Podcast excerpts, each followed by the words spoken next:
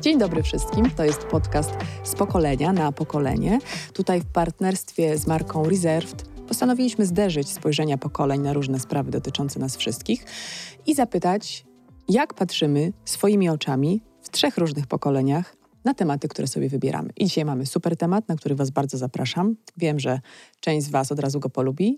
Matura to bzdura, a studia, czyli o tym, czy warto studiować, czy warto zdawać egzaminy w życiu, po to, żeby potem czuć się lepiej, pracować tam, gdzie się chce i w ogóle wieść cudowne i szczęśliwe życie. Nie mogłam sobie wybrać lepszych gości na to spotkanie. Asia Okuniewska, Jan Wieteska, dzień dobry. Dzień dobry. Aśkę to wszyscy słyszą zawsze, jak mówią, o, Widzę ją teraz. Widzę, widzę twarz tego głosu. Widzę twarz tego głosu, jak dobrze pasuje, nie? Jan Wietyska jest aktorem, część z was może go kojarzyć, bo ja na przykład kojarzę z roli w, w Sexify, serialu Netflixa, gdzie zagrałeś Adama. Zgadza się. Ale jeszcze jesteś studentem Akademii Jestem Teatralnej na czwartym roku. imienia Zelwerowicza w Warszawie na czwartym roku, czyli 4 plus piąty rok cię jeszcze czeka. Tak, tak. Ten Jesteś- jest dyplomowy, a przyszły na pisanie pracy magisterskiej. Jesteś po fuksówce?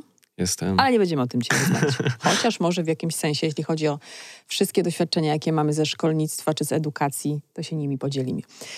E, matura to bzdura, a czym są studia? Co wy, na początek, co wynieśliście z domu w kwestii tego, e, jakie marzenia, jeśli w ogóle, mieli wasi rodzice, czy też oczekiwania wobec tego, e, kim będziecie w przyszłości? Czy matura musiała być i studia musiały być? Ja na przykład słyszałam całe swoje życie, to wi- wiadomo, świadectwa z czerwonym paskiem super, a jak dostałam 4, to zaraz było, no skrzydełka ci opadły. To jest strasznie traumatyzujące. Mhm. Więc jak musiałam te Śmiałam się, bo znam ten tekst. Znasz ten tekst? Boże, to jest pokolenie naszych rodziców po prostu Chyba używało tak. go. Jeden podręcznik wychowania dzieci, przekazywany y, drogą ustną. Też mi się tak wydaje, albo w ogóle przez osmozę, bo to czasami nawet, wiesz, nie musieli ze sobą rozmawiać, a robili to samo.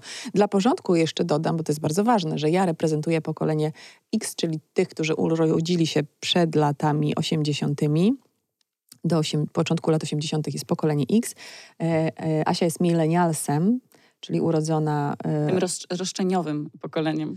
Ty, ty jesteś jakimś takim rodzajem pogranicza, ale zaraz sobie o tym porozmawiamy, co jest bardzo y, ubogacające, bo masz Tak. trochę ze mnie i trochę z Zetki. Mhm. Jan reprezentuje pokolenie Z, czyli to najmłodsze, już w ogóle wychowane w cyfrowym świecie, nie znające innej rzeczywistości, tylko w ogóle kolorowo już było na ulicach. Tak. Jedzonko było pyszne, podstawione pod nos. Prawda, tutaj te wszystkie pod kciukiem. Kanały Świat w telewizji różne. Wszędzie, świat pod kciukiem, żyć nie umierać. No, ale pytanie właśnie, czy z domu wynieśliśmy te same oczekiwania dotyczące naszego wykształcenia? Musiałaś być magistrem, Asia? Nie, ja miałam bardzo duży luz w ogóle y, w domu y, w tematach takich edukacyjnych. Moja mama jest nauczycielem i faktycznie jest nauczycielką od, y, odkąd ja pamiętam. E, Ale nigdy mi nie wpoiła takiego przekonania, że ja muszę mieć maturę i muszę, e, nie wiem, iść do najlepszego liceum. E, Nigdy nie miałam takiego ciśnienia w domu, chociaż mój tata zawsze co roku, jak tam, nie wiem, przychodziła powiedzmy pierwsza klasa gimnazjum, to mój tata mówił, o Asia, teraz O. to już się żarty skończyły. Tak jest. Teraz już gimnazjum, to już, to już nie jest podstawówka.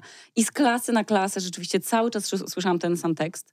Już jak szłam do liceum, to już było, o, teraz to już się Asia żarty skończyły, już teraz to już trzeba się zabrać naprawdę za naukę.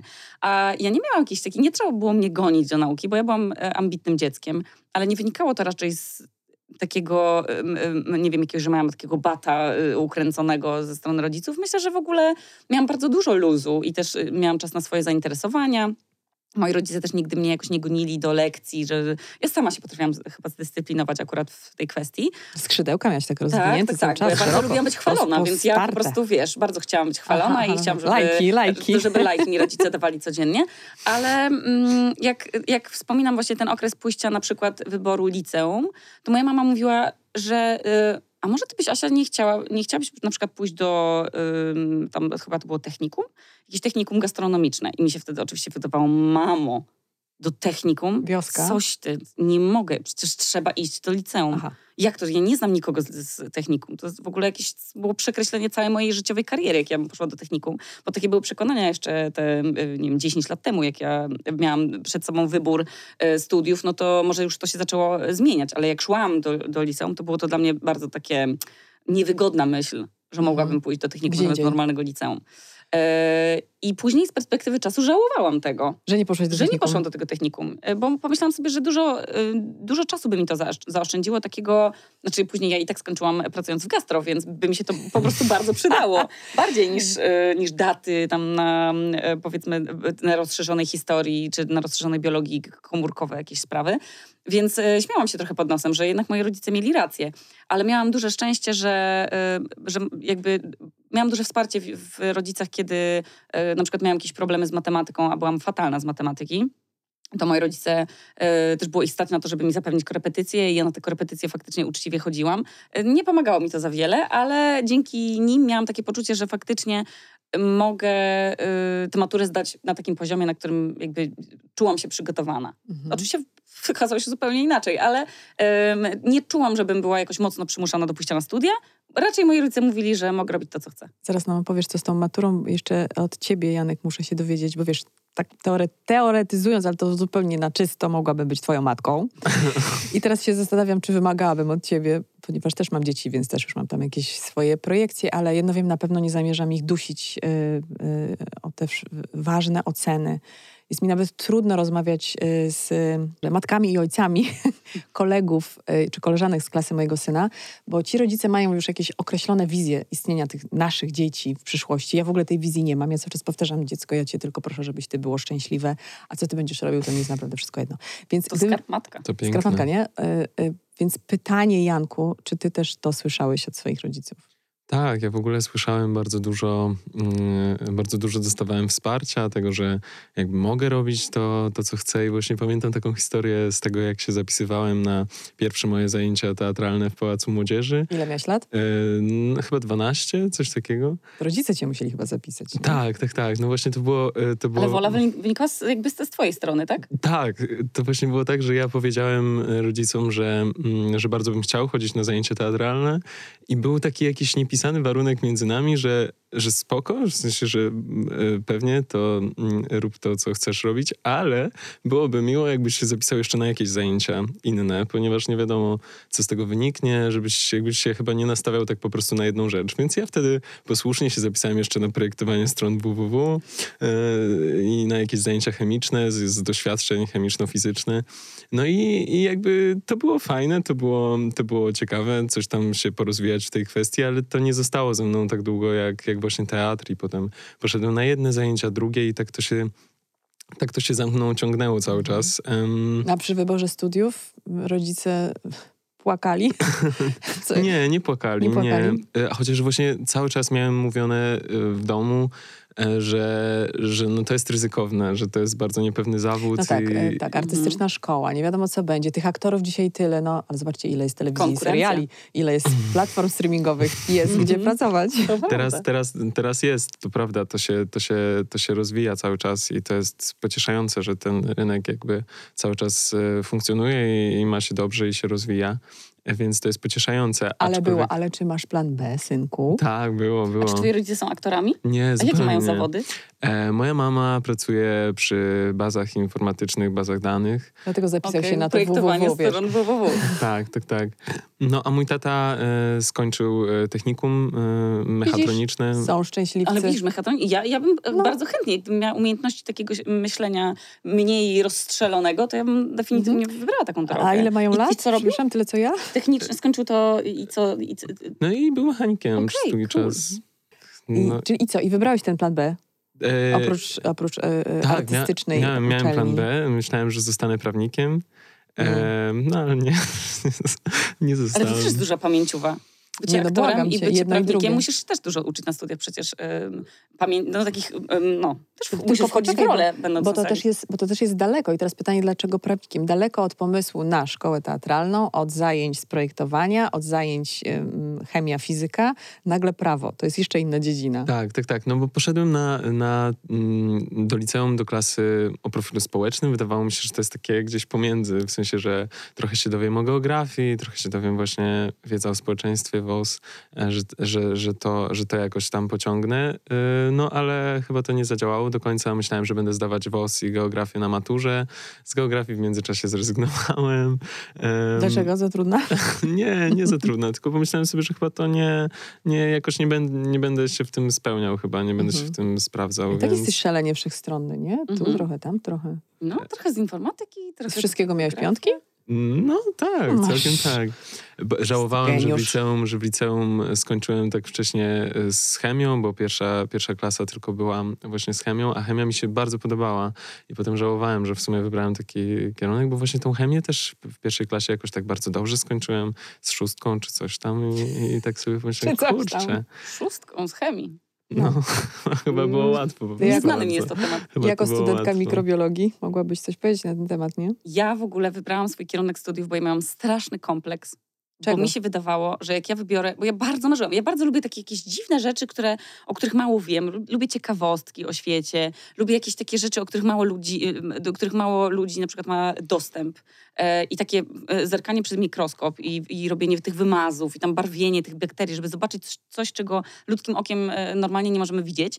No to mi się to wyjawiło jako w ogóle jakaś taka praca trochę mm, z pogranicza jakichś e, służb specjalnych, e, że wiesz, masz dostęp do jakichś tajnych informacji i, i, i że to jest jakaś taka ekscytująca praca.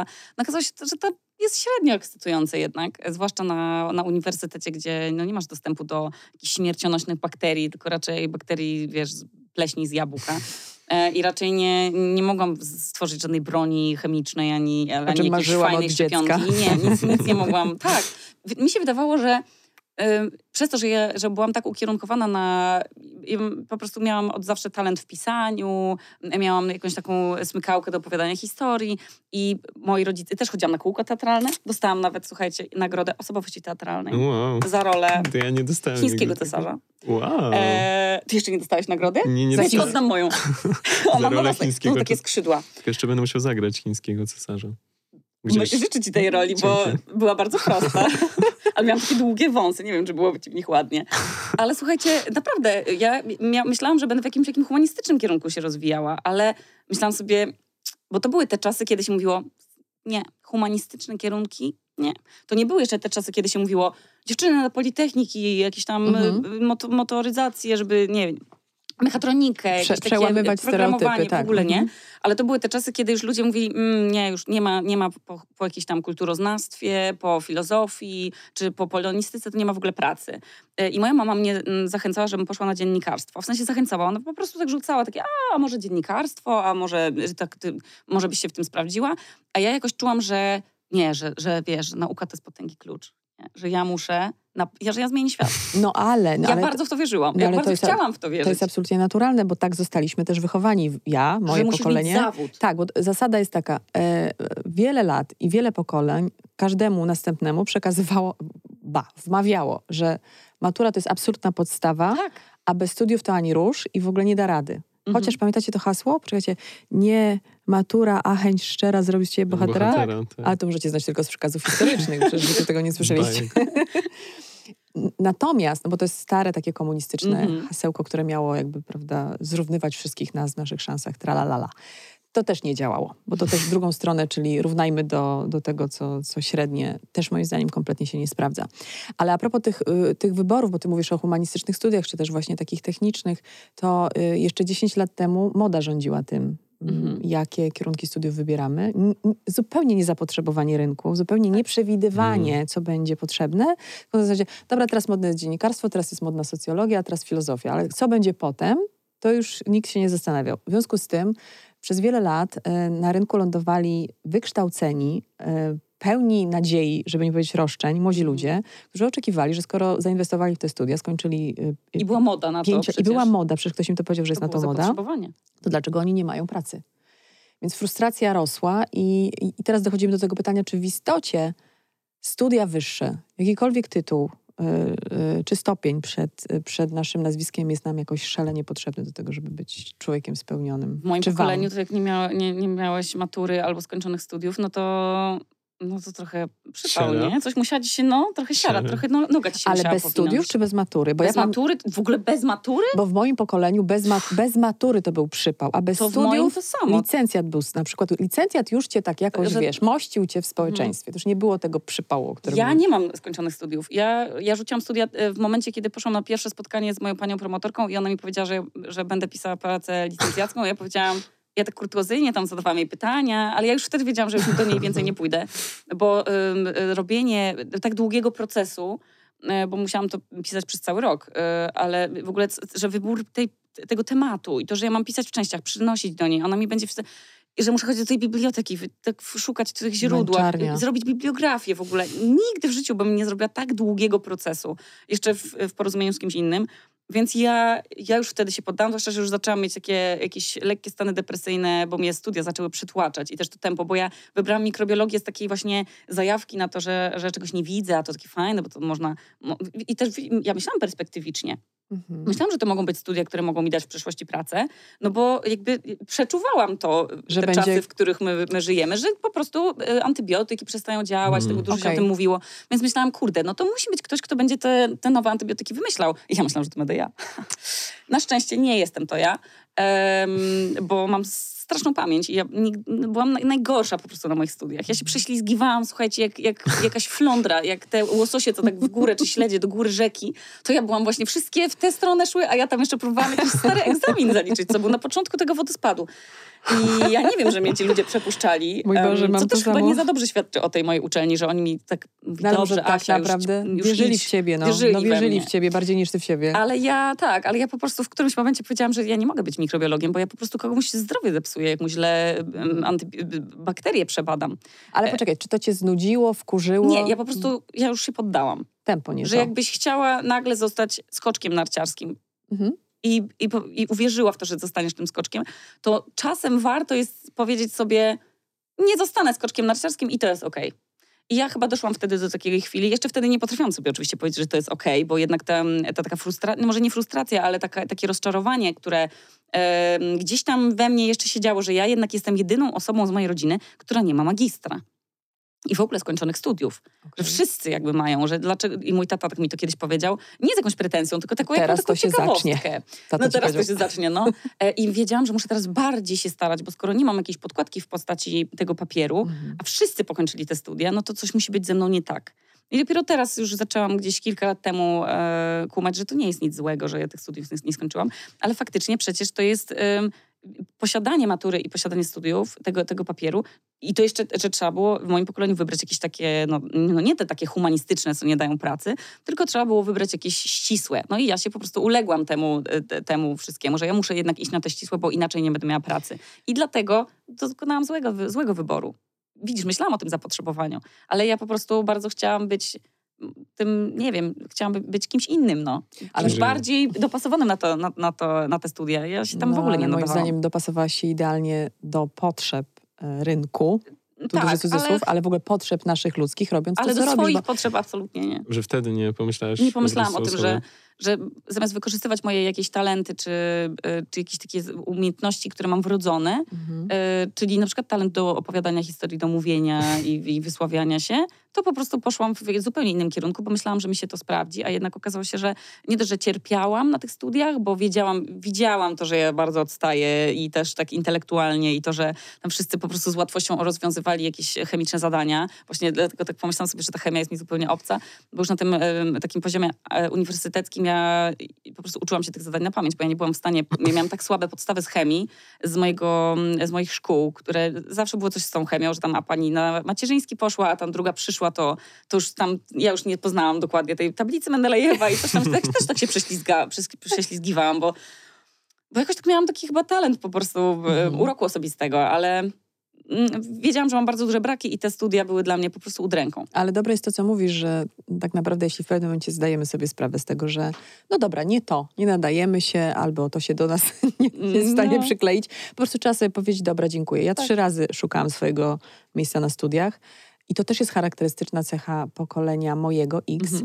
że my sprawdzaliśmy, gdzie, gdzie się możemy y, odnaleźć. Więc ja zaczęłam, słuchajcie, od ekonomii i marketingu, o ile dobrze pamiętam, uff, to było straszne. To było coś naprawdę strasznego i tam się poddałam po trzech miesiącach. Tam się nie odnalazłaś w żadnym yy, stopniu. Co zabawne, a dzisiaj muszę się odnajdować, mając świadomość tego, że prowadzę swoją firmę, mój kanał na YouTubie, wszystko to, co jest teraz już yy, brandem Magda Mołek jest wychodzi jakby z, z, z, pracy moich rąk. Więc A czy ta wiedza, którą na... miałaś na tych studiach, jest, masz chociaż jedną ja rzecz, którą wyniosłaś z tego i która na przykład teraz może ją wykorzystać? Nie mam bladego pojęcia, okay. ponieważ prawidła, nie wiem, rynku, czy ekonomii, czy gospodarki, jakby uprawiając mój zawód i tak się zna, no bo wiadomo, że dziennikarz to jest taki ktoś, kto właśnie trochę wie tego, trochę tamtego, trochę owego, a ja z, z kolei jeszcze jestem po mm, wprawdzie po Wydziale Dziennikarstwa i Nauk Politycznych. Ja kończyłam nauki polityczne na Uniwersytecie Warszawskim, ale z super specjalizacją, Mhm. ponieważ ja się uczyłam e, ponad trzy lata. E, To były studia nad Unią Europejską. No, Ja Mhm. studiowałam przed wejściem Polski do Unii Europejskiej, więc ja naprawdę bardzo dużo wiedziałam na temat tego w ogóle, co to się dzieje, z czym to się je. No przynajmniej tak mi się wydaje, że wiedziałam, bo nawet sumienie się tego uczyłam, bo to było w istocie szalenie ekscytujące. Wszyscy wtedy o tym gadali. Mhm. Cały czas rozmawialiśmy. Ja pamiętam z tego okresu też zawodowego swojego, tylko te traktaty akcesyjne, traktaty akcesyjne, w ogóle co to jest, nie? Ale da- dało mi to jakąś tam e, sporą wiedzę, którą mogłam na co dzień równocześnie studiując wykorzystywać w swojej pracy zawodowej. Natomiast jak myślę właśnie o uczelni artystycznej, to sobie y, cały czas jakoś tak myślę o was, że jesteście wkładani do jednego worka, że to jest tylko to i tylko y, już potem się nic nie umie, nie? No bo Mhm. właściwie ja nie wiem nawet z czego wy piszecie te wasze Mhm. prace. One nie są się tak zastanawiałam, że musisz napisać jakąś pracę. Ale jak ona się nazywa? Magisterska. Tak, Czy będziesz magistrem sztuki? Magis- tak, magister sztuki, tak to okej. brzmi. Tak, no ale właśnie to, o, o czym mówicie, że, mm, że jakieś takie sp- mm, sprawdzanie swoich dróg przedtem, no to ja właśnie też wziąłem sobie ten WOS wtedy y, do, do liceum, bo sobie pomyślałem, że wiedza o społeczeństwie, że to może mi się przydać w sumie. Nawet już wtedy myśląc o aktorstwie trochę, pomyślałem sobie, że to jest, no, to jest społeczny zawód też Muszę wiedzieć, dla aktorstwo kogo gram. Że, że coś, o, coś tam o ludziach trzeba wiedzieć. No i faktycznie trzeba wiedzieć sporo o ludziach i to, i to polega właśnie moim zdaniem bardzo dużo mm, na obserwacji i właśnie na obserwacji zachowań i tak dalej. Ale to, co robimy, y, robimy w szkole, y, no to to są jednak różne rzeczy. Ja na przykład bardzo żałuję, że na pierwszym roku mieliśmy taki przedmiot e, psychologia. I to było dla mnie szalenie rozwijające interesujące. Mieliśmy właśnie o jakichś zaburzeniach, typach osobowo- osobowości i żałuję, że jakby to nie poszło trochę dalej, bo właśnie wydaje mi się, że do aktorstwa to na przykład jest bardzo przydatne. Bo przecież, jak wcielasz się w jakąś rolę, ta informacja y, faktycznie jest no, chyba potrzebna, żeby Tak. się bardziej rozwinąć. Tak, no właśnie. Ma to sens. Jak No być właśnie. zakonnikiem, psychopatą, Na przykład. takim zakapturzonym na przykład, nie? Tak, ale też to jest bardzo ważne, żeby, żeby wiedzieć trochę właśnie mm, o sobie, tak, z, mm, z, w kwestiach psychologicznych, e, Mhm. bo, bo to jest, kurczę, jednak niełatwe zadanie do końca, wchodzić w jakieś role i potem nie za bardzo wiedzieć, co, co dalej. No bo To- jak masz grać kogoś, kto ma złamane serce, skoro załóżmy, jeszcze nie miałeś Albo Załóżmy. jesteś szalenie zakochany na na, na ten moment. I weź teraz tu zagraj kogoś, kto nie może być szaleń. Znaczy jest, ale No. cierpi, nie? No i jak to się... Jak, uczą was tego, tak? No, rozumiem, że są jakieś techniki. No właśnie, właśnie są, ale nie za bardzo też e, się, się stawia na to, żeby, żeby właśnie przygotowywać e, młodych ludzi do tego, że, że, że mają wejść w coś i potem z tego wyjść jakoś, e, Nagle. zachować ten, ten dystans, więc to, Mhm. to, to gdzieś tam jest bardzo ważne. No i teraz w szkole funkcjonuje w ogóle e, e, ro- rola psychoterapeuty. Jest, jest w szkole psychoterapeuta i jest on dostępny i można się do niego zwrócić e, Super. zawsze, więc, więc to, to akurat bardzo fajne, bo to chyba od niedawna dosyć się dzieje i to jest właśnie takie wyjście, wyjście naprzeciw temu, ale, ale właśnie no, e, na trzecim roku teraz miałem takie doświadczenie, że żeby zagrać e, mordercę, bo grałem Raskolnikowa w, w Zbrodni i Karze w No, egzaminie. No, dziękuję bardzo. No i, e, i właśnie tutaj był jakiś taki przełom. E, to znaczy, pan profesor powiedział, że, mm, że jakby e, grając to, e, w sensie opowiedział taką, opowiedział taką anegdotę o, o dwóch aktorach ze szkoły amerykańskiej, którzy mieli właśnie bardzo trudne emocjonalne sceny do zagrania i, i widział po prostu jeden doświadczony bardziej aktor, jak ten drugi młody przygotowuje się i, i, i po prostu pości przed tym planem i biega i, i, i się trudzi i nie sypia i, i wszystko jest dla niego takie ciężkie i on do niego tak powiedział, słuchaj, a nie możesz tego zagrać? Jakby, I to właśnie było a propos trochę tej, tej, tej roli i a propos tego właśnie jak jak tam potem z tego wychodzić, że trzeba sobie zachować ten, ten jakiś Mhm. dystans. I, i to, jest, to jest też dla mnie jakoś y, w aktorstwie, w aktorstwie bardzo ważne.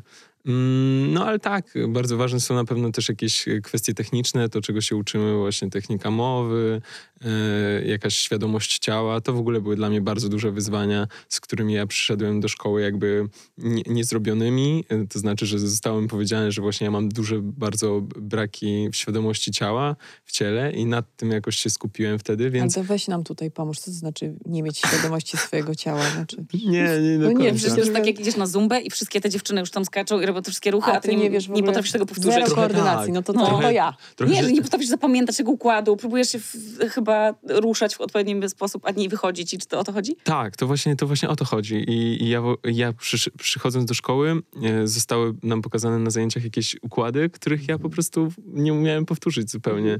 I wtedy Układy mój, w sensie ruch ciała, tak? tak, tak, jakieś, jakieś kombinacje, ruchów. tak, Mhm. sekwencje, sekwencje ruchów. I, No i ale właśnie gdzie miałeś się tego nauczyć? No, miałeś WF ile razy w tygodniu w szkole? Ty nie chodziłeś na tańce? na WF-ie. Tańce w moim pokoleniu były bardzo popularne jako rozwój Ja- w podstawówce. ja- I chodzili również. na tańce, no. Ja na przykład chodziłem w podstawówce na basen na WF-ie Okej. i to było super, ale potem się dowiedziałem od pani od rytmiki w szkole, że właśnie basen to nie. Że A, basen, że przecież basen mogłeś chodzić na tańce. na, na rytmikę to nie, bo właśnie to jakiś zupełnie inny Że albo to, układ albo to, pobudza. tak? Tak, tak. Aha. E, Że, że To jest może też ciekawe w polskiej edukacji, że, że nadal pokutuje ta, ta, e, ta opcja, mamy jakiś trend, mamy jakąś drogę, jakąś ścieżkę, nazywa się to podstawa programowa Mhm. i po prostu choćby, i tu wstawcie sobie odpowiednie określenie, no, wszyscy się tego trzymają, a tak naprawdę y, świat się zmienia, wszystko idzie do przodu, no i, i znowu tu się pojawia to pytanie, czy te studia są niezbędne do tego, żeby w, we współczesnym świecie funkcjonować, żeby pomijając to nasze y, wdrukowane moim zdaniem, albo znowu y, y, przeniesione w genach poczucie obciachu, bo nie mamy y, studiów, bo nie mamy magistra, bo coś tam, coś tam, coś tam, no to przecież żyjemy, tak? Ty, Asia, i twoje podcasty to jest rewolucja na rynku podcastów w Polsce. To, jak pokazałaś e, w, e, w swojej pracy, ile możesz nam dać tylko dlatego, że dzielisz się tym, co jest twoje. Mhm. Albo aż dlatego, no bo wiesz, dla jednych tylko, dla innych aż. Dla ciebie pewnie aż, albo no sama powiedz. No bo, bo, bo znowu, czyli każdy ma jakieś miejsce, każdy ma jakąś drogę i my tak często nie ufamy swoim wyborom. Myślę, że teraz ci, którzy nas oglądają albo słuchają, mogą się jakoś e, tutaj odnaleźć w tym, że, że tyle razy jakaś, jakiś głos, jakiś potrzeb, coś w rodzaju intuicji mówi nam hej, halo, jestem tutaj, chciałabym, ja, twoja intuicja, żebyś została piosenkarką, a ty ciągle nie masz tam Mhm. w sobie tego poczucia, że to by było możliwe. No tylko, że za tym głosem musi pójść jakaś odwaga, jakiś krok do zrobienia tego czegoś, żeby wejść na, na właściwą drogę, no a potem, krótko mówiąc, ciężka robota, nie? Mhm. Bo to nie ma tak, że po prostu wpadłam na pomysł Nawet podcastów, nie wiesz- trzasnęło Tak, i nawet nie lecę. wiesz, ile razy ja słyszałam w życiu, Asia, czy ty musisz tyle mówić? Czy ty musisz tyle gadać? No właśnie. Jakie to jest może być deprymujące. Asia, a teraz to, to co robię, Tak. to, jest, to jest gadanie. To jest to. I jeszcze im więcej gadam, tym bardziej ludzie się, ludzie się cieszą. To jest taki rozstrzał w ogóle od dzieciństwa. E, Ja gadałam na lekcjach i gadałam, wiesz, i nie musiałam dokończyć myśl. Jak mi mówiła pani Orzeszka, Asia, nie gadaj. To ja patrzyłam się na nią, ale przyspieszam, bo musiałam dokończyć tę myśl, bo ja musiałam, to, musiałam z siebie te słowa wyrzucić, jak miałam coś do opowiedzenia. E, I oczywiście zgarniałam uwagi i, y, i to nie było, myśl, myślę, że byłam uznawana za arogancką, ale wtedy mój niewykształcony jeszcze mózg, bo no, ile miałam lat, może z 10, to ja po prostu nie, nie mogłam kontrolować tego, żeby nie mówić. Mhm. A faktycznie teraz udało mi się to wykorzystywać i to, co robię w życiu, to, to mówienie i, i okazuje się, że wychodzi to mi dobrze, bo ludzie tego słuchają i chcą słuchać. I to jest moje marzenie, żeby na jakimś etapie edukacji ludzie, którzy tą edukacją kierują, wyławiali wśród nas, znaczy moich dzieci, waszych dzieci, te perełki. To po Mhm. prostu to, to co, jest, y, co jest zmianą. No? Czyli, że jak widzimy coś takiego, że, że Okuniewska po prostu gada na lekcjach, a Wieteska po prostu poczekaj, co ty mógłbyś robić? Świetnie recytuje. To to jest jakiś dar. I dlaczego Ale są znowu... na przykład nauczyciele, którzy takie chyba rzeczy widzą. I ja miałam panią, e, panią e, bardzo serdecznie pozdrawiam panią Ewę, e, wychowaw, to była moja- pani wychowawczyni w gimnazjum, ale też pani od polskiego, która wyłapała we mnie talent do pisania i faktycznie ja, gdybym nie, gdyby ona nie uwierzyła we mnie i nie zbudowała ze, mnie takiej, ze mną takiej relacji, która umożliwiała mi na przykład przenoszenie jej opowiadań, które ja sama pisałam, albo wierszy, ja do niej je nosiłam jakby poza w ogóle lekcjami i ona je e, recenzowała mi, w sensie mówiła, bardziej mi tak dopingowała, nigdy mi, e, nie wiem, nie poprawiała błędów ani nic, ale była taka bardzo otwarta na to i dzięki niej ja uwierzyłam, że faktycznie jestem z tego polskiego dobra. Mhm. I wydaje mi się, że to była taka osoba, że jakby każdy z nas ma w, chyba w jakimś tam okresie tej e- całej edukacji bardzo długiej jakąś jedną osobę, którą faktycznie mógłby powiedzieć, dobra, to był fajny nauczyciel, albo to był To taki nauczyciel, prawda. który coś we mnie zauważył, albo przynajmniej traktował mnie jak już prawie dorosłego człowieka. I e, ja bardzo dużo uważam, zawdzięczam tej pani. Nawet kiedyś napisałam do niej maila, znalazłam jej adres mailowy w internecie i napisałam do niej maila, że bardzo jej dziękuję za to, że e, tak we mnie wtedy uwierzyła, tak. Bo e, i że właśnie, że to pisanie tak, tak mnie zachęcała do tego, żebym to robiła poza lekcjami jeszcze, e, bo myślę, że bardzo mi się to przydało. Mhm. To, to miłe bardzo, że tak zrobiłaś, że napisałaś do niej, ale Tak. ja myślę też, że właśnie to jest trochę problem, że rzadko ktoś, że- znaczy rzadko mamy takie poczucie, że wiemy, co robimy dobrze. Jakby, że, że tak... Że sami, prawda? Tak. Że jesteśmy przekonani Ale o tym, że to jest chyba wartość. jesteśmy, żyjemy w takiej kulturze, gdzie rzadko jesteśmy e, chwaleni za coś. Mhm. Raczej dostajemy chyba ten negatywny feedback. No nie, no ale no, i tu jest znowu, wracamy do tego, jak, jak szkoła nas wszystkich trzyma w ryzach i w systemie. No jeśli mamy jedną gadającą Asię na całą klasę, do tego dojdą jeszcze trzy twoje koleżanki, Beatka, Gosia i Zosia Mhm. i każda chce coś dopeplać, to mamy dwadzieścia parę osób w klasie i robi się szum, więc po prostu ten nauczyciel, żeby miał święty spokój, mówmy się, i mógł przeprowadzić lekcję, musi co robić? No stosować na różne tam, prawda, e, Techniki. pomysły tak i techniki Tak. na to, żeby był święty spokój. Ale znowu, no, w ten sposób prawdopodobnie jako społeczeństwo tracimy jakieś wspaniałe, wartościowe osoby, no, które e, zniechęcone tym, Tak. Że miały coś wyjątkowego, ale zostało to, tak jak ty mówisz, albo niezauważone, albo nie podpowiedziane nam, że świetnie piszesz, Mhm. a ty masz jakiś dodatkowy talent, bo nie wiem, bo cię widać, bo masz jakiś rodzaj światła. Mhm. Jeszcze nie wiadomo, czy przechodzisz przez szkło, no ale to już wiemy, że Chodzisz po przechodzisz, wodzie. ale 10 lat, czy chodzisz po wodzie, jeszcze trochę dłuższe włosy, już mógł spokojnie chodzić. Więc, y, więc y, to, jest, to jest właśnie taka, to jest ta rzecz, kurczę, której mi tak strasznie w polskiej szkole y, brakuje. Uczyłam się teraz biologii z moim synem, piąta klasa. Uczymy się tej tam budowy komórkowej, tam, tam Asia pomóż, no jest zwierzęca. Aha, roślinna, tak, roślinna i, bakteryjna. i bakteryjna. No dobra, one się czymś tam różnią. Boże, ja się sama zgubiłam, to biedne dziecko wszystko wiedziało. I nagle jest tak, budowa mikroskopu. I ja tak mówię, co? Budowa mikroskopu. 35 lat temu, jak ja miałam 10 lat, była budowa mikroskopu. Po co mojemu synowi wiedza na temat tego, gdzie jest śrubka do ostrości w tym mikroskopie? Na litość boską. To niech oni im pokażą na tej biologii te mikroskopy. Nic tam pogadają, ale dlaczego to jest w podręczniku? Dlaczego zakuj, zdaj, zapomnij nadal jest obowiązującą sztancą, taką matrycą? Zwłaszcza, że ja nie mam tak bardzo łatwo z zakuj. Ja mam bardzo fatalną pamięć. Ja Ja, mam, mam fa- pamięć tak. świetną do zapachów, do jakichś Jezu, wspomnień ja z też, dzieciństwa. tak, wiesz, miłości, tak, takie potrafię plastycznie opowiadać o jakichś rzeczach takie, takich, które p- pamiętam i bardzo na mnie takie mm, zmysłowe zrobiły wrażenie, bo do tego mam Mhm. dobrą pamięć. Ale dla mnie nauczenie się łacińskich nazw bakteryjnych było po prostu... Ja, ja całe mieszkanie miałam, słuchajcie, w kartkach kolorowych. Ktoś tam mi powiedział, a jakieś tam mnemotechniki, tu sobie pokojasz coś tam. Niektóre rzeczy nie da się z niczym, niczym kojarzyć, a niektórzy moi znajomi po prostu siadali, mamy taką koleżankę Kasię i Kasia tylko robi Yy, przypomniałam sobie, dobra, idę. I za, i, a ja po tym weekendzie po prostu w katordze, jakichś, jakichś koszmarach, wie, w każdym, idę do sklepu z tymi karteczkami, fiszki, coś tam. Nie potrafiłam się tego nauczyć. Jakieś 100 nazw bakteryjnych. One mi się później, bo jeden miał pierwszy człon i drugi człon. O, Mieszały mi się one ze sobą. Ja, nie, ja, Ja, nie pamiętam w tylko stanie... nazw, nazwę chomika. Cricketus cricketus. Prawda, że łatwe? Bardzo ładne, no. Przypadek. Ale, Ale rozumiem ciebie. No ale rozumiem cię. Jeśli masz zapamiętać Wybiórcza pamięć. yy, 600 nazw, nie No. wiem, czegoś tam, no to nie zapamiętasz tego. Trudno by ci się było nauczyć Hamleta.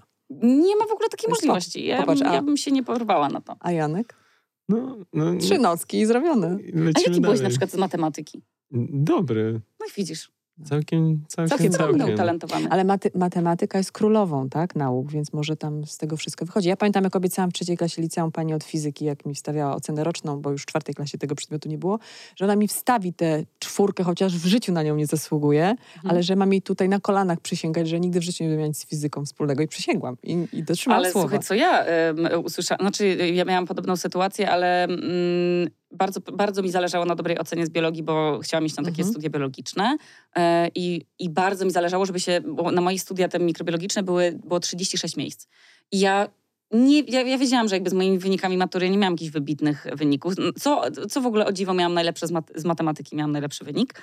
E, ale z tej biologii to tak mm, średnio mi poszło i jak poszłam e, zobaczyć listę i zobaczyłam, że się dostałam i to nie na rezerwowych, tylko że się po prostu dostałam, to ja Mhm. byłam jakaś w ogóle, tak się spociłam, słuchajcie. W ogóle nie wiedziałam, kogo mam najpierw przytulać. Taka byłam w ogóle podekscytowana. I zanim jeszcze studia, studia się zaczęły w październiku, to jeszcze we wrześniu było rozpoczęcie roku. No i jeszcze takie y, poszliśmy ze znajomymi pogadać z nauczycielami i im powiedzieć, gdzie się podostawaliśmy. I ja złapałam tę panią od biologii na korytarzu i powiedziałam jej, że no ja się dostałam na tą mikrobiologię. I ta pani tylko tak uniosła brwi i powiedziała, Okunieska, ty to sobie krzywdę zrobiłaś tą, tym O. wyborem. I po prostu poszła. A ja sobie pomyślałam, czemu mi nie po- pogru- Ja do dziś to przeżywam. Musiałam na terapii o tym rozmawiać. Czemu mi nie pogratulowała tego, że ja się dostałam? Przecież ona wiedziała, jak ja bardzo o tym marzyłam, że tak bardzo o tym chciałam. A ona powiedziała, o, Kunieska, ty to sobie krzywdę tym zrobiłaś. I poszła w ogóle w drugim kierunku. I tak sobie pomyślałam, po pierwsze, co za niemiła osoba. A po drugie, pomyślałam sobie, że to takie zabi, takie, takie wiesz, wbijanie szpili, e, Mhm. które w szkole dość często czułam. Że takie zupełnie zbędne e, trochę tłumienie tych takich talentów, ale też e, pokazywanie, gdzie jest twoje miejsce, że, Tak. że jednak nie możesz, wiesz, chodzić po klasie i się czuć naturalnie, em, albo właśnie czasem pokazywać swoich, swoich talentów, no bo po prostu musisz mieć, znać swoje miejsce w szeregu w szkole e, i, nie, i przez ten szereg nie, nie wychodzić. Mm, Też to, że ja absolutnie to rozumiem, że że to, była jakaś utopia, gdyby w e, systemie naszym szkolnym każdy miał rozwijane swoje talenty, bo ktoś, kto ma 30 uczniów e, w sali raczej nie może na każdym z tych uczniów się skupiać. Ja wiem, no ale jak ma 30 w jednej klasie, a ma 18 klas, to może potworzyć grupy, tak? Czyli tu Mhm. mamy teatr, tu mamy chemię, tutaj mamy Są pewnie takie szkoły, w sensie są te takie szkoły No, pozasystemowe. no myślę, że nie? wszystkie społeczne, prywatne bardzo dbają o Tak. swoich uczniów. Jak będziesz Ja miała chodziłam do szkoły szkole, to e, zobaczysz. społecznej w gimnazjum, bo jeszcze wtedy istniały Mhm. gimnazja i niby był tam większy luz taki i było dużo takich zajęć pozalekcyjnych i ci nauczyciele, wydaje mi się, że mogli, mieli narzędzia, żeby nas... ym, powiedzmy, dopingować w tym, co, co byśmy chcieli robić. E, Poza tym ta szkoła była przepiękna, miała piękne korty tenisowe, przepiękne boisko, tam była pompowana e, kasa po prostu w te szkoły, była no, diamentem w Armii Mazur. Natomiast okazało się, że jednak to było mm, przy, przy zbyt dużej liczbie uczniów po prostu Mhm. nawet najpiękniejsze korty tenisowe, jeżeli masz za dużo uczniów, którzy chcieliby z nich korzystać, nie są e, no, wystarczające. Aha, czyli to nie było zagłębie tenisa polskiego jednego. Nie, nie, nie. Definitywnie, zwłaszcza, że ten WF, na którym tam chodziliśmy, to każdy tam rzucał po prostu tymi rakietami i wiesz, żeby się nie spocić, bo przecież nie dało się umyć jeszcze, wiesz, masz WF w środku dnia i no, później masz matematykę czy tam fizykę i jak się spocisz na WF-ie, no to przecież to nie warto. No bez sensu zupełnie. Nie, no. można sobie rzucać piłką i odbijać od murek, ale nie żeby biegać. Wiem, no ja na jakimś poziomie to oczywiście rozumiem, chociaż chyba za moich czasów były jakieś straszne restrykcje za przynoszenie zwolnień z WF-u oraz dzień dobry, jestem dzisiaj niedysponowana, proszę pani, pani Mhm. profesor. W ogóle mówiło się do pani na WF-ie pani profesor. To jest też ciekawe, nie? Że w No liceum tak, używaliśmy tego sformułowania. Do tej pory tak jest? tak. Mówi się w, w liceum do Tak, ja- nauczyciela pani tak, tak profesorze, pani pamiętam. profesor. Mhm.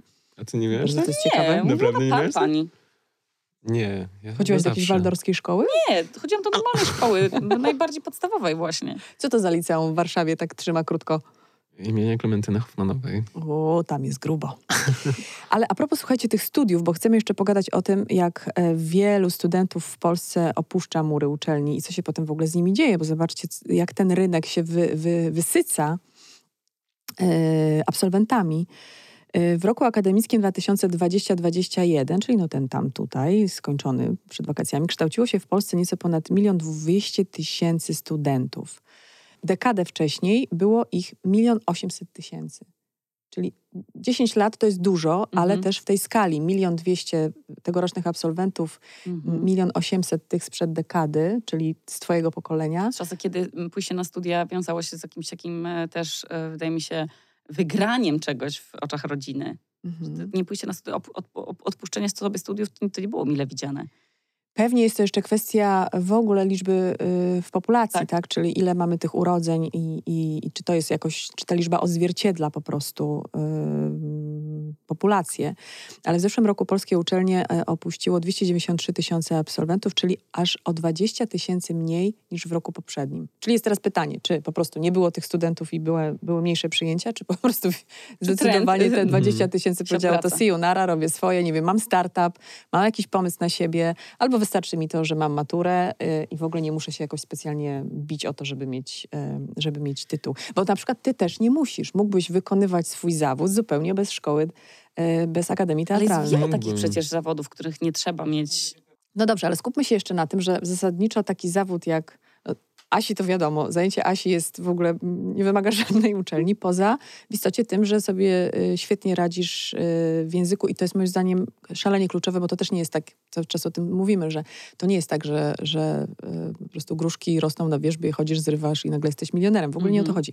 Ale dla ciebie, Janek, i w, czy też w twoim przypadku, mm, no, no nie trzeba skończyć Akademii Teatralnej, nie trzeba skończyć łódzkiej filmówki. No naprawdę nie trzeba, żeby być aktorem, czasem dobrym, czasem wybitnym, zauważonym. Można być jak Janusz Gajos, cztery razy zdawać, wreszcie się dostać. Tak, tak, tak. No ale w ogóle jakby u mnie w szkole są takie przypadki, e, mm, ktoś na przykład zdawał siedem razy nie? do szkoły. Jaka to jest To z determinacja. medycyną? To jest jest podobnie. To jest 7 lat, zdeterminowany. bo, Siedem bo lat, to jest rok po roku próba.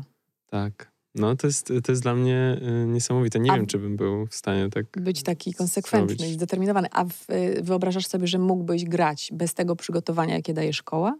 No właśnie ja nie zupełnie, nie zupełnie tak, y, tak myślę, że, że, że, że mógłbym, bo wydawało mi się, dalej mi się wydaje, że przed szkołą, nawet jeżeli miałem już tam jakieś y, małe doświadczenia, chodziłem na te castingi, to właśnie też jest taka sprawa, że te castingi trzeba wychodzić, no w sensie to, to, się, to się nie pojawia od razu, że trzeba tam s- swoje popróbować w tych castingach. Nawet jeżeli już wtedy coś tam próbowałem, to wydaje mi się, że po prostu nie miałem wielu tych um- umiejętności i też, że jakby o sobie tyle nie wiedziałem, co się dowiedziałem potem w szkole. To właśnie najbardziej lubię w mojej szkole, że ona tak jakoś bardzo interdyscyplinarnie w sumie działa. e, Na, na wielu płaszczyznach, że się, że się dowiadujemy o sobie jakby w wielu, w wielu aspektach. I to, za to jestem szkole najbardziej wdzięczny. I jak patrzę na siebie sprzed szkoły, no to ja nie wyobrażam sobie wykonywać tego zawodu bez niej. Aczkolwiek no jakby jest wiele takich przypadków i to się, to się udaje. I też na pewno za parę lat na castingach nikogo nie będzie interesowało, co to jest za szkoła, w sensie do jakiej chodziłem i czy mam właśnie tytuł magistra, czy nie. Wydaje mi się, że, że to nie będzie nikogo interesowało. Na tym etapie Ale przykład kogo nie będzie interesowało? konkretnie? pracodawcy, no, Mhm. czy to Czyli będzie... reżyserów, w czy- twoim przypadku, tak, producentów. czy dyrektorów teatru. No może dyrektorów teatru właśnie trochę no będzie właśnie, chyba interesowało. jednak tam nadal tak. E, ale, ale właśnie tak y, jak teraz, no to y, o wielu castingach też się dowiadywałem przez szkołę jakby i właśnie wiedząc, y, jakby miałem wrażenie, że, że ktoś słysząc o tym, że jestem w jakiejś szkole, no jakoś tak bardziej mm, przychylnie na to patrzę. To znaczy ktoś już cię przeegzaminował, no to sprawdźmy, co jest, co jest dalej, co, co, co za tym idzie. E, No aczkolwiek jakby nie wydaje mi się, że to jest, że, że to jest konieczne, bo może dla kogoś to nie jest wcale konieczne i, i- i sobie poradzi świetnie bez tego. I mamy takie przypadki, więc, więc to chyba też jest bardzo kwestia indywidualna. Ostatnio pracowałam z pewną bardzo mm, znaną Polską na świecie fotografką mody. Ona mieszka w Los Angeles i mówiła właśnie o... Rozmawialiśmy o hejcie, to będzie y, chwila zmiany tematu, ale tak naprawdę to się łączy. I ona powiedziała, że w Stanach na przykład y, wszyscy nauczeni są szanowania siebie nawzajem, na przykład na takim planie filmowym czy zdjęciowym, z jednego bardzo prostego powodu. Mianowicie na tym planie danego dnia w danych zawodach, y, funkcjach pracują jakieś tam określone osoby. I nigdy nie wiesz, czy dzisiejszy oświetlacz nie będzie jutrzejszym e, scenarzystą oscarowym. Czyli, że po prostu szacunek dla poruszania się w ogóle w świecie e, sztuki jest potężny, bo ktoś dzisiaj tylko, nie wiem, odpowiada za to, żeby były porządnie ułożone kable, a jutro może się okazać, że przez pięć lat sam robił do szuflady, czy tam do, do czegoś tam, w tej przypadku, Magda już nie do szuflady, w tym przypadku do jakiejś karty graficznej e, zdjęcia i nigdy ich nie pokazał, ale nagle pokazał i rozumiecie, będzie znany. zrodził się talent. Czyli, czyli oni mówią o tym takim e, absolutnym szacunku dla, dla, dla talentu, który drzemie w każdym. Jak myślę o, o, o szkole, szczególnie o szkołach artystycznych, to właśnie też w tym kontekście, że czy jest niebezpieczeństwo, że szkoła artystyczna może zabić talent, taki, który jest w jakimś sensie naturalny, y, taki organiczny, no i nie wiem, ktoś ma zbyt dużą wrażliwość i po prostu no, nie cholery, nie przejdzie. Nie przejdzie tego, myślę, że to trochę jest młyn. ta Jest, szkoła. jest, jest. I właśnie jest y, jakieś takie przeświadczenie w szkole teatralnej, że no, że, że, że, że ktoś musi się otworzyć. Jest jakby takie hasło po prostu, no jakby otwórz się. No otwórz się, tak. się jakby, y, pu, pu, jakby wypuść to, co masz tam w sobie, e, daj, daj się ponieść, e, a to nie do końca jakby jest, jest zrozumiałe, nie do końca jest łatwe. No w sensie trzeba mieć jakieś znaczy? narzędzie, trzeba mieć jakieś, jakąś drogę do tego, więc wydaje mi się, że, że czasem właśnie to też, to też może być zamykające, no bo ktoś, ktoś usłyszy takie hasło, że jest jakby niewystarczająco gdzieś tam otwarty w tym, niewystarczająco odważnym, no i, e, i powtarzanie takiego hasła wcale nie będzie skutkowało tym, że ten ktoś będzie wiedział, co ma dalej z tym zrobić, więc mhm.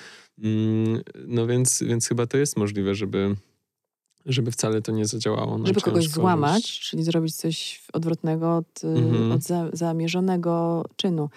Hmm, poczekaj, bo a propos mi przyszła taka, a jeszcze myśl związana z tym, że czy warto cudzysłów, kochani studenci, tracić czas na studia? Czy warto poświęcać pięć na medycynie sześć lat i potem pewnie jeszcze jakieś dodatkowe zajęcia? Czy na prawie też jest, jest bardzo dużo tych zobowiązań? Y, żeby mm, no, do, do, docierać do tego swojego wymarzonego życia. Czyli y, warto te pięć lat spędzać na Akademii Teatralnej, czy czy, czy warto już wejść w zawód? Jeszcze niedawno, nie wiem kiedy dokładnie tak było, może ty to wiesz, było tak, że uczniowie, studenci Akademii Teatralnej nie mogli nigdzie grać. Znaczy no, mhm. wyjście poza ramy, nie? Ramy były mhm. sztywne, tylko tutaj, prawda, profesorowie, szkoła, mhm. nic więcej. Czyli nie mogli sobie nie mogli już grać, ćwiczyć. Nie mogli praktycznie działać w tym zawodzie, wow. bo to było bardzo źle widziane. Na pewno były jakieś wyjątki, tam od czasu do czasu komuś pozwalano, żeby pokazać, że nie są tacy mhm. restrykcyjni. A teraz rozumiem, że to już Hulaj dusza piekła nie ma? To znaczy nie do końca, bo oni po prostu zwracają bardzo uwagę na to profesorowie, żeby się pojawiać na zajęciach, więc, mhm. więc zawsze, kiedy, kiedy, kiedy nie jest tak, no to, mm, no to jest to jakiś zgrzyt, no bo często pracujemy razem w grupie, to, to jest okay. efekt pracy grupowej często, więc, więc zawsze jak kogoś nie ma, no to ten ktoś, kto z nim pracuje, jest poszkodowany. Więc to głównie o to chodziło. I na pierwszym roku, z tego co mi się wydaje, to wciąż jest, jest, są takie restrykcje. Nie, nie są puszczani ludzie wcale wow. do pracy. Um, ale ale już, już, już dalej, dalej to jakoś działa. No ale Aczkolwiek... na przykład masz wakacje. Tak. Możesz iść na plan zdjęciowy, Mogę. nie musisz się pojawić w szkole. Nie. To nie przeszkadza. Nie, nie to jest chyba ten odwieczny dylemat, że studiujesz i a skąd masz dobie, nabierać doświadczenia, że później jak tak. chcesz tak. prosić na ten rynek pracy, to nagle od, oczekują od ciebie, tak. że masz mieć 5 lat doświadczenia, a skąd masz mieć to, to doświadczenie? Jak dopiero skończyłaś, skończyłaś studia. Tak, ale wydaje mi się, że teraz jakby bardzo też profesorowie są dużo bardziej niż, niż kiedyś na, na, rękę właśnie studentom idą z tą pracą i to się zawsze da jakoś, jakoś tam ustalić, żeby to pogodzić z pracą. Aczkolwiek ja właśnie zawsze, jak wspominam jakieś swoje e, doświadczenia z tych trzech lat, no to zawsze chciałem to robić nie kosztem szkoły, w sensie zawsze chciałem stawiać na tą szkołę, żeby jednak w niej być i, i, i tam się pojawiać. Aczkolwiek to nie, nie, nie każdy tak robił i pewnie też jakby są, są różne wyjścia w zależności od tego, kto chce akurat na co, na co postawić, więc tutaj też nie, nie gloryfikując żadnej z tych, z tych kwestii, żadnej z tych dróg. E, tak akurat się złożyło, że, że ja bardzo chciałem e, postawić na tą szkołę i przez to też jakby z paru, z paru, tak, e, z paru jakichś innych rzeczy musiałem zrezygnować, no bo po prostu zależało mi na tym, żeby jak najwięcej, właśnie ze względu na to, że już się dostałem, że już tam jestem, żeby wykorzystać ten czas jak najlepiej. Mhm. A kto cię utrzymuje? E, w sensie, że ja nie utrzymuję się sam, tak? Mm. No właśnie tak, to jest, to jest właśnie ważny aspekt dosyć, bo, bo nigdy nie musiałem, nie musiałem pracować, żeby się utrzymywać, bo dalej mieszkam z rodzicami i to nie każdy sobie może na to pozwolić. Też ważne, żeby to powiedzieć.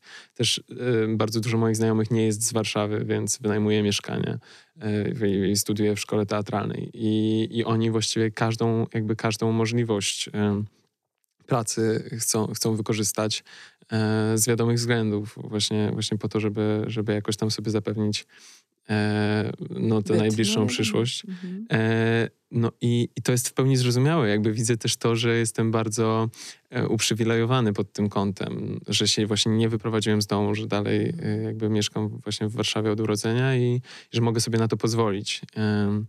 I, I, że wcale właśnie nie musiałem, nie musiałem się zastanawiać, czy jak pójdę na studia teraz, no to czy będę miał... Z, z czego żyć. Z, no, tak, Zawsze zazdrościłam tym studentom, którzy zostawia, zostawali ze swoimi rodzicami i nie musieli sobie jeszcze po zajęciach robić zakupów, gotować, tak. y, prania robić, to wszystko, bo jednak trochę mama mogła odciążać. Zawsze zazdrościłam tym ludziom. No, to jest w ogóle studiowanie na wysokim poziomie. Mm -hmm. Ja mhm. z kolei, bo ja, czy też moje pokolenie X, my bardzo często studiowaliśmy zaocznie. W czasach moich studiów naprawdę szalenie popularne y, stało się studiowanie zaoczne, które było kosmicznie drogie, nawet no, no, na, no, na klasycznych uczelniach państwowych. Mm -hmm. Studia zaoczne były płatne. Ja pamiętam, że, że miałam naprawdę wyliczone pieniądze, utrzymując się w Warszawie i mieszkając tutaj sama, pracując w swoim zawodzie. E, wiedziałam, ile kosztuje mnie semestr w szkole i na przykład każdy niezdany egzamin, który był zaliczony jako mhm. poprawkowy, oznaczał dla mnie, pamiętam to jak gdzieś 3,5 stówy w plecy. I to był mhm. koszmar dla w ogóle moich wydatków. Więc ja po prostu nie dojadałam, żeby zdać tą cholerną historię starożytną, której nienawidziłam. Mhm. Ale no, ale zdawałam ją parę lat. ale yy, yy, to, to, był też na przykład taki, nie w tym koszyku potrzeb, taka rzecz, że ja musiałam naprawdę o to zadbać, żeby ukończyć te studia, żeby E, pracując od poniedziałku do piątku, mieć jeszcze siłę na to, żeby w sobotę o ósmej stawić się na zajęcia, które mm -hmm. trwały do ósmej i tak było, tak samo było w niedzielę. Przecież to było wykańczające. Mm -hmm. W życiu nie była w stanie tego powtórzyć. Ja mogłam mieć wtedy 20 parę lat się w to bawić, a dzisiaj w ogóle dziękuję bardzo. E, podziwiam was wszystkich, którzy studujecie. Są jeszcze tacy, którzy studiują kilka kierunków naraz. Więc te wszystkie doświadczenia tego mojego pokolenia widzę, że się rozmywają, bo dochodzimy do pieniędzy i teraz istota tego studiowania. No bo jeśli to, e, jak w waszym przypadku nie były plany i marzenia, marzenia i plany, e, jakieś wizje, no to bardzo dużo osób, które chcą studiować, podchodzi do tego pragmatycznie. No chcę mhm. mieć ten paszport, kwit na, na przyszłość, bo jak nie wiem, pójdę na rozmowę o pracę, pokażę, może będzie łatwiej, nie? Ale przynajmniej się czegoś nauczę, ale przynajmniej mam tutaj coś wpisane, może mi będzie łatwiej. Więc okazuje się, że myślenie o tym, że jak masz wykształcenie wyższe oznacza to, że twoje zarobki również będą miały wykształcenie wyższe, czyli będą wyższe. Mhm. No to jest niestety się nie udała taka wizja, e, ponieważ e, w porównaniu do innych krajów e, mm, dwie badaczki, Karolina Gorał-Stańska i Zuzanna Osika, wykonały takie badania, porównały Polskę z innymi krajami OECD, bo to nie tylko europejskimi. Jaka jest relacja wysokości zarobków do wykształcenia. I słuchajcie, no więc y, jeśli chodzi o to, którzy absolwenci studiów wyższych zarabiają najwięcej y, w, w, wśród tych badanych krajów, to jest to, będziecie zaskoczeni, Grecja, ponieważ w Grecji hmm. osoby z dyplomem studiów wyższych zarabiają o 40% więcej wow. niż osoby, wow. czyli prawie połowa, nie? Ze średnim wykształceniem. E, dla Polski to jest 24%, mhm. Ale to jest, słuchajcie, dużo niżej niż w Korei Południowej, spoko, Korei Południowej, w Irlandii, w Hiszpanii i, i we Francji. Nawet w, to było jasne w, w Izraelu i Japonii.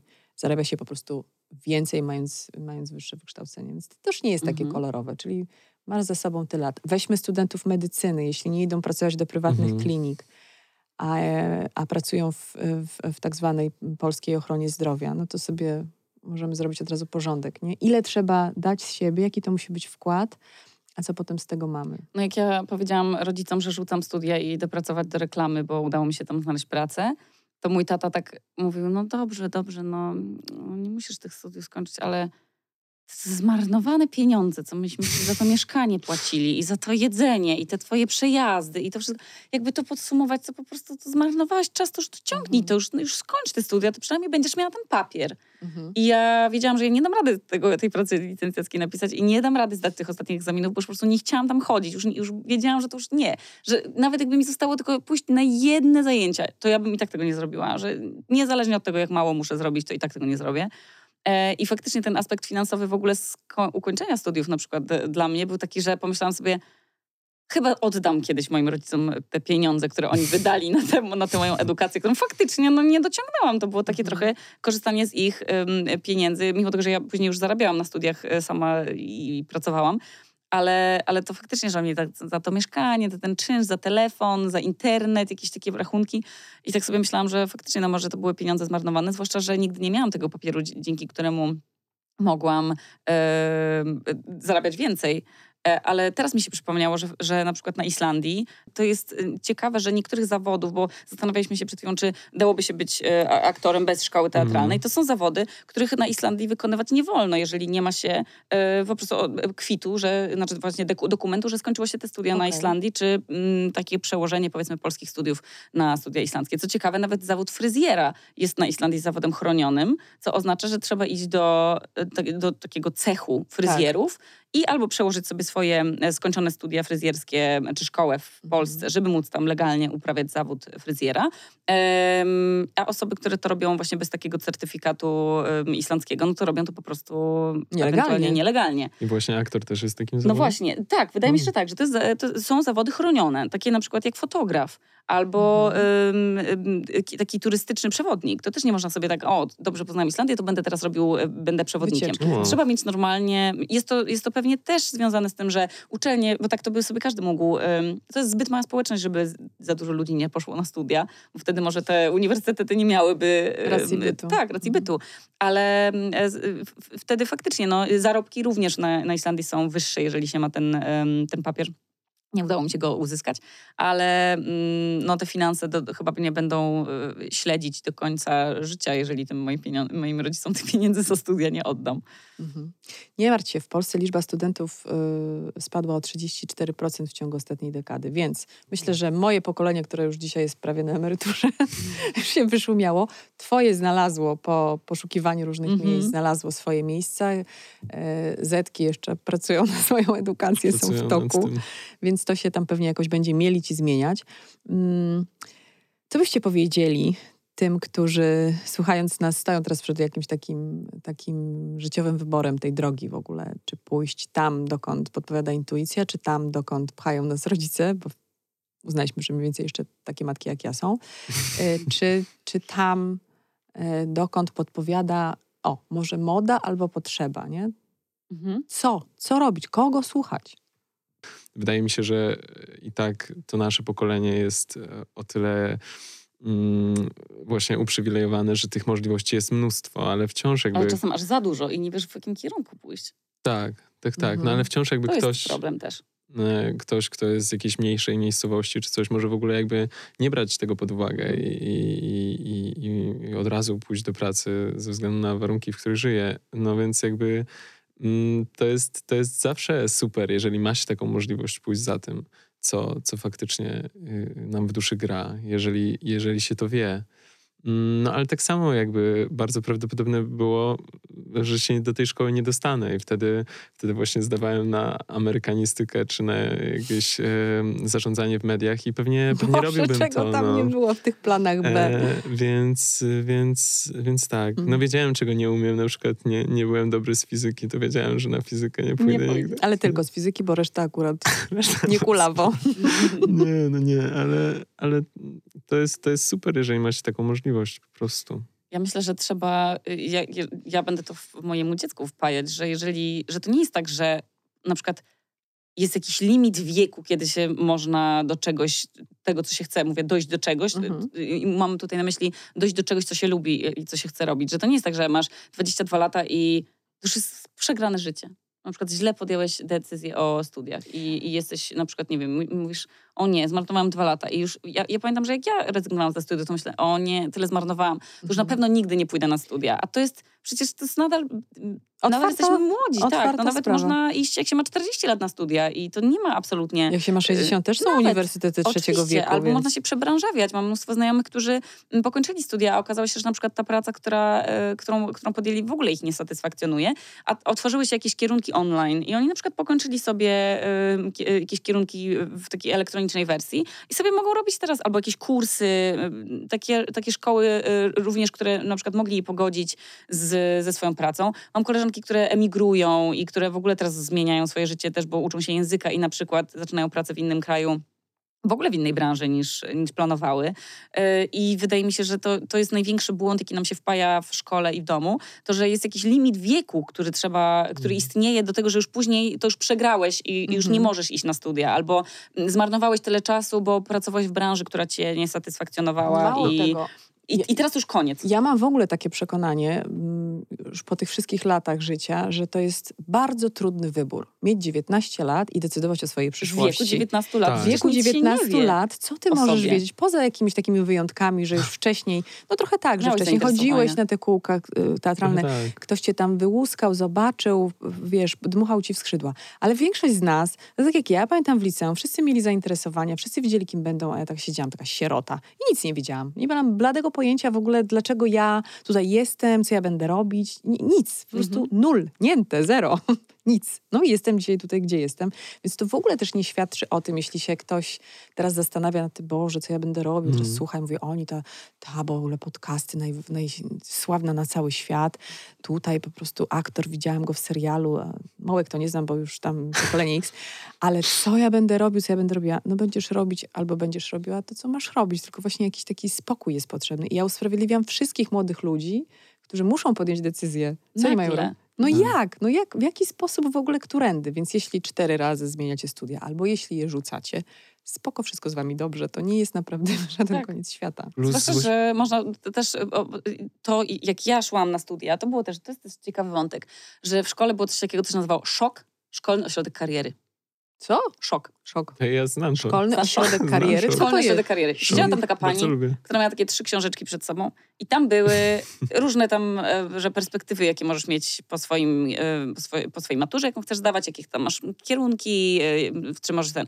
I jakieś 95% e, e, zawodów, które tam były, no to były takie, takie tam, nie wiem, w gastronomii, jakiś tam menadżer czegoś, ale takie, takie zawody, które widzisz w serialach i takie one są normalne, nie? No właśnie fryzjerka, pani księgowa, e, pan policjant. Mhm. A w ogóle większość zawodów, z którymi ja się spotykam teraz, to są zawody, o których ja nigdy nie słyszałam, że ja w ogóle mogę w takim kierunku Otóż iść. to. Jakaś animacja dziwna, y, 3D, jakieś takie wymyślne w ogóle bardzo, y, że są ludzie, którzy na przykład obsługują tylko y, jeden sprzęt w szpitalu i oni są ekspertami od tego jednego sprzętu y, i nie muszą studiować całej medycyny, żeby pracować w tym szpitalu i obsługiwać ten sprzęt, tylko nikt nam nie mówił o tym, że są takie zawody.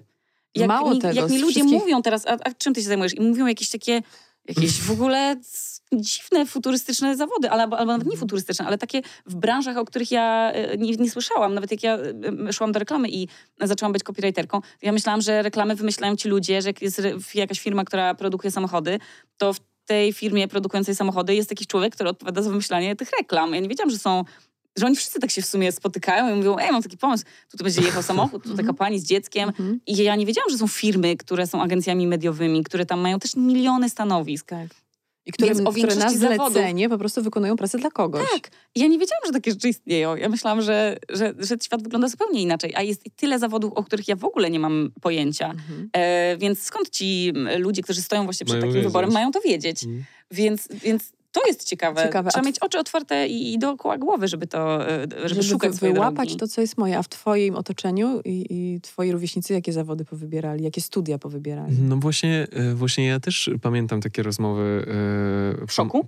W szoku. W szoku też pamiętam W szoku rozmowy. z trzema wydaje mi się, książeczkami. i wydaje mi się, że w szoku nie było wcale zawodu aktora. Nie tak mi się było. wydaje. Że Wydaje mi się, że oni nie. nie wzięli pod uwagę tego przypadku, że ktoś Mhm. jednak może tam coś chcieć. Właśnie pamiętam jakiś menadżer, że to był Tak. menadżer, nie wiem. gastronomii. Tak. Ale tam był też taki test, który się wypełniało i tam była odpowiedź, gdzie mógłbyś szukać swojej drogi. Mhm. E, to tak jak w numerologii na przykład, tam ci pokazuje, o, w takich zawodach się możesz speł- spełnić, czy tam w innych. Tak, tak. I to było trochę jak taka numerologia, bo ta pani mi tak położyła i to nic do mnie nie pasowało w ogóle, że ja miałam być pielęgniarką, Mm. że ja mogę być położną. Takie, takie zawody tam były. Nie było jakichś w ogóle, no przecież siedzimy tutaj w studio i jest szereg osób, które, ma, które mają umiejętności jakiś y, monta, montażysta na przykład. No nie było tam takiego zawodu. Mhm, ogóle. Więc, więc to jest sztuką też w Podcasterki dzisiejszych nie było czasach. tam? Nie, Nie, nie było, nie? Nie zawodu. E, a to jest, a, a więc takich zawodów poukrywanych, że może Mhm. faktycznie jak ktoś ma jakieś bardzo takie zawężone, e, zawężone zainteresowania, to może istnieje zawód, który je wykorzystuje. Mm. Może warto sobie gdzieś tam poszperać i popytać ludzi, którzy mają jakieś m, niszowe zainteresowania. Ale właśnie wtedy, jak kończyłem liceum też, to, e, to takimi e, kierunkami e, tutaj u mnie, u mnie akurat w klasie, w tej klasie społecznej to było właśnie prawo, że ludzie szli na prawo, na socjologię, Tak. psychologię niektórzy. No i właśnie mojej pani od polskiego, którą bardzo lubiłem i którą serdecznie pozdrawiam i która bardzo dużo, mam wrażenie, mnie nauczyła i wiedziała dużo o filmie i teatrze i powiedziałem jej, że ja to chyba na aktorstwo się wybieram. Ona była taka, aha, no jakby taka była trochę niepocieszona, Okej. jakby trochę chyba zmartwiona, że właśnie, że może to nie jest To może najpewniejszy zmarnujesz sobie wybór. życie całe tym jednym wyborem. No właśnie, a to chyba, to chyba nie do końca jest tak, no bo, no bo właśnie chyba są tak, jakby jest możliwość sprawdzania tych rzeczy i, i, i, i super, jeżeli, jeżeli faktycznie można, można sobie popróbować trochę tego, trochę tego i zobaczyć, co najbardziej co najbardziej nam pasuje. I tak samo właśnie, nie, wszyscy moi znajomi, jest, jest to pewnie większość, która poszła na studia, ale niektórzy poszli do pracy właśnie od razu i, i pracowali w jednym miejscu, w drugim i wydaje mi się, że zawsze jak z nimi rozmawiam, że te doświadczenia też im coś dają. No może nie jest to właśnie taka Oczywiście. twarda wiedza namacalna, ale to są doświadczenia, które faktycznie w życiu mm, sporo, sporo potrafią zmienić i sporo jakoś tak przygotować Mhm. na przyszłość. Ja pamiętam swoją panią od języka polskiego w, w liceum za to, że gadałam. To był wspólny mianownik siostro. Zostałam przesadzona z ostatniej ławki do pierwszej, z drugą gadającą namiętnie, ale ja wtedy z nią nie gadałam. Dopiero jak usiadłyśmy w tej pierwszej ławce na Polaku, to już zostałyśmy przyjaciółkami na zawsze. I burczało nam zawsze w brzuchu ze stresu. Jak, się, jak pani profesor Antoniewicz sprawdziła listę obecności, otwierała ten dziennik, teraz już nie ma dzienników, nie, w szkołach, wszyscy ten librus. Bach, otwierała tą knigę taką, jaką ja mam teraz, brała ten, brała tak, robiła tak. Okularki brała, Mhm. a trzeba było lalkę przeczytać, nie? Daj, spokój. Chryste, pani, kto dzisiaj lalkę czyta? I ona tu brała, tak marszczyła się, patrzała i szukała tutaj, a ja byłam gdzieś tu na środku, moja przyjaciółka Agata też na M, nazwisko też była, ona była chyba przede mną, ja zaraz. I jak ona miała tu długopis, to mój żołądek już tak trrrt, już w ogóle, wiesz, wszystko miałam w gardle, gdyż wiedziałam, że jest losowanie, kto tu dzisiaj lufę dostanie, nie? I z tego stresu, z tego strachu o to, że ja się na tym Polaku zawsze muszę tak denerwować, po prostu nauczyłam się kochać książki. Zaczęłam najzwyczajniej na świecie. Ja wiem, że to nie, nie do końca... Takie narzędzie terroru trochę cię do tego nie do końca co? jest to tak poprawne psychoterapeutycznie, ale bam, tadam, tak było w moim pokoleniu. Y, Ja y, pokochałam książki, ponieważ musiałam je czytać precyzyjnie, po to, żeby potem znać na pamięć tego życiorys tego Boryny, Mhm. po prostu, żeby mi, mnie ta pani Antoniewicz, na, profesor Antoniewicz na niczym nie złapała. Ja tego Boryna mi się śnił po nocach, no. Ale w ten sposób, dzisiaj to wiem, nauczyłam się dokumentacji, czyli niezbędnej rzeczy w moim zawodzie. Czyli ja muszę, przygotowując się do spotkania z wami, przewertować całe książki, y, przeczytać y, twoje książki, obejrzeć twoje spektakle, seriale, zobaczyć, o czym mówisz w swoich podcastach. Czyli mam mnóstwo rzeczy do, do przejrzenia Mhm. i do wyłuskania z tego, co najważniejsze. Czyli jak robiłam y, y, y, charakterystykę Boryny, no to musiałam całą książkę przeczytać i mieć te fiszki pozaznaczane, Mhm. gdzie Boryna, co tam palną albo Mhm. nie i co z tego wynika. W ten sposób nauczyłam się swojego zawodu. Nie wiedziałam tego jeszcze wtedy, nie? Czyli jest w tej szkole, w każdej szkole, albo tak jak powiedzieliście na początku, nauczyciel, który zobaczy, albo ty przez swoją działalność z różnych powodów. Zobacz, ile ja musiałam mieć w ogóle y, takich fakapów w życiu, żeby móc o nich później opowiadać w podcastach. Tada! Przecież gdybym ja nie poszła, gdybym nie, nie, mój podcast w ogóle by nie powstał, gdybym ja nie miała tych wszystkich... Tych wszystkich tak, doświadczeń tych na wszystkich końcu. doświadczeń, tych, tych studiów nieudanych, y, tych, y, tych prac też takich, nie, które, które nie były do końca dla mnie. Y, Te wszystkie rzeczy sprawi, sprawiły, że ja mogłam, miałam o czym opowiadać. Jakie to jest bogactwo. Więc, Dokładnie. nasz- więc nie, nie mówmy o porażkach, jeśli nam nie wychodzi, mówmy o lekcjach, bo one nam dają poczucie, że jesteśmy we właściwym miejscu. Wspomniałeś o tym, Janek, że coś Tak. z tego, coś z tego. Tak. I nagle się okazuje, że te kropki, jak się połączą, one dają jakiś wzór na życie. Więc jakby nie ma przegranych, nie ma, nie ma tak jak powiedziałaś, e, czasu. Wiek o niczym nie świadczy. I wynik z matury też nie, bo maturę Też można nie. podchodzić kilka razy. I to mam koleżankę, która sobie postanowiła, też trochę nie wiedziała, co w życiu robić. Postanowiła sobie, że skoro, skoro liceum jest ogólnokształcące, to powinno być tak ogólnokształcące, żeby ona na tym poziomie zwykłych wszystkich lekcji powinna zdać maturę ze wszystkiego. I postanowiła sobie, że zda maturę z absolutnie każdego przedmiotu. I co? I co kilka, znaczy co roku zdawała sobie inny przedmiot. Aha, wybierała Chciała- kolejny. Mm, tak, Okej. mówi, dobra, to teraz fizyka. I tak bez przygotowania po prostu szła. No i tam dwa, dwóch punktów jej zabrakło, żeby zdać z fizyki, więc mówi, a to niewystarczająco mnie pani nauczyła. I szła z kolejnego, a w tym roku sobie zdam, a geografię sobie zdam. I A to tak można w nieskończoność? można. Znaczy, nie, masz ileś lat na to, ale Okej. ona faktycznie zdała wszystkie przedmioty, które były możliwe do zdania, Mhm. łącznie z językiem łacińskim na e, maturze. Kriketus, bo łaciński kriketus. też miała. Tak, kriketusa A, ja zdała. też miałem łaciński. No i I słuchajcie, no nie udało jej się ze wszystkich przedmiotów, ale mówi, że, że, za, każ- że za każdym razem miała fan, jak szła na tą maturę. Już w pewnym momencie już Mhm. czuła się jak u siebie na tych wszystkich tych procedurach. Ale myślę, że to też jej dużo dało. No nie wiem, czym teraz się zajmuje. Muszę się chyba do niej no, odezwać i zapytać, czy, to, czy może któraś z tych matur jej się przydała. Dobra, to na koniec y, chyba po to ta rozmowa była między nami, żeby wam powiedzieć, że y, geniusze nie muszą mieć tytułów ani stopni naukowych. Ym, Fajnie, jeśli się realizujecie, fajnie, jeśli patrzycie w przyszłość. Ktoś mi ostatnio powiedział, że za 10-15 lat znów będziemy mieli co najmniej 30% zawodów, których istnienia jeszcze sobie nawet nie Mhm. wyobrażamy. Tak jak było 10-15 lat temu.